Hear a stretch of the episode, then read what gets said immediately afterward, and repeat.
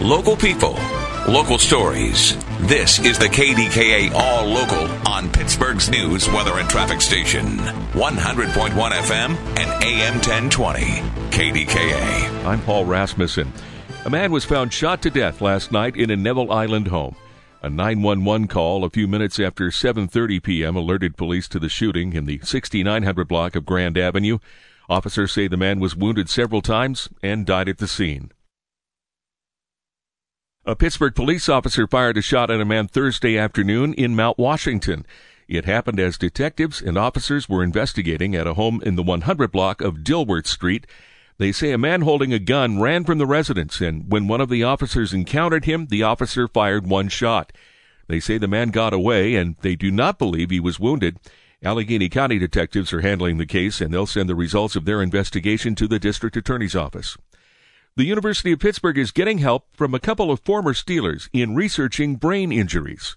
News Radio KDKA's Andrew Limberg has details. The National Brain Bank is a resource for athletes who played contact sports. The brain is donated to the bank after they die, and they will be examined to learn more about concussions, CTE, Alzheimer's, and more. During a news conference on Thursday, former Steelers Merril Hoge and Jerome Bettis announced they're donating their brains to the bank, with Bettis saying he's doing it for the athletes of tomorrow. Hopefully, my donation will help the next generation and the next generation after that benefit from the findings uh, and so we all become more aware and understanding of what the issues are. While a lot has been learned about CTE, much is still unknown. The goal of the bank is to find those answers. Andrew Limberg, News Radio, KDKA. NTSB investigators found corrosion, deterioration, and section loss on all four legs of the Fern Hollow Bridge. According to a report released Thursday, the damage was so severe there were holes in the bridge. The NTSB determined block draining systems allowed water into areas not intended for moisture, expediting the corrosion. PennDOT inspections made note of the blockages, but the maintenance response was inconsistent. Investigators say they found other Pennsylvania bridges with similar issues. Now the agency is recommending a review of all bridge inspection reports nationwide. They're asking officials to address any incomplete maintenance. There was a topping ceremony Thursday for Pittsburgh's next skyscraper. The final steel beam was placed on the first National Bank Tower that's being built on the former Civic Arena site. The newest sanctioned sport in the PIAA is one of the fastest growing in the nation.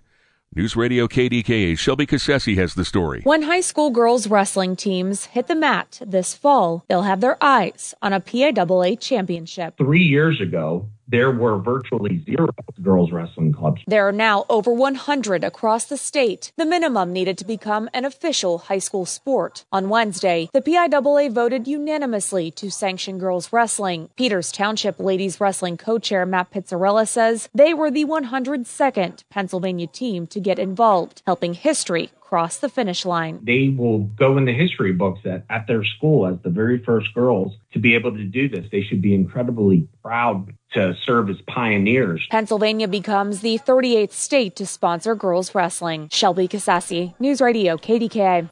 A street in Franco Harris's New Jersey hometown has been renamed in his honor.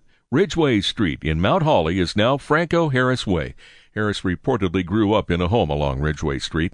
The Penguins are about to start the next phase of development at the former Civic Arena site. The Post Gazette reports the team has submitted a letter of intent to build about 350 residential units just below Crawford Square. A live music venue and parking garage were just approved for the site, and the new First National Bank Tower is nearly 70% finished. Upper St. Clair is the latest school district in the region to push start times back 30 minutes so students can get more sleep. High schoolers will start at 8 a.m., elementary students at 8:35 and middle schoolers at 8:55. Studies show when students get more sleep there is less absenteeism and higher grades. Thanks for listening to the KDKA All Local.